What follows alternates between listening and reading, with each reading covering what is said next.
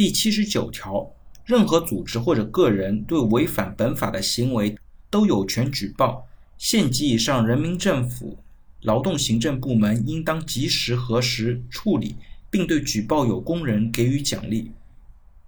在我们国家的劳动的管理或者劳动的监察过程当中呢，有报必查是举报的动力所在。可喜的一点呢，是我们在劳动合同法里面已经明确了，任何的组织和个人都可以对违法的情况进行举报。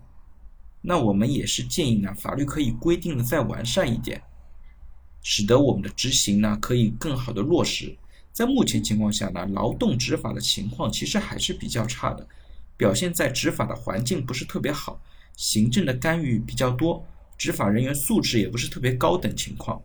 严格的执法呢，其实比制定新法更重要。在实务操作当中呢，这条其实并没有明确劳动行政部门处理举报的期限，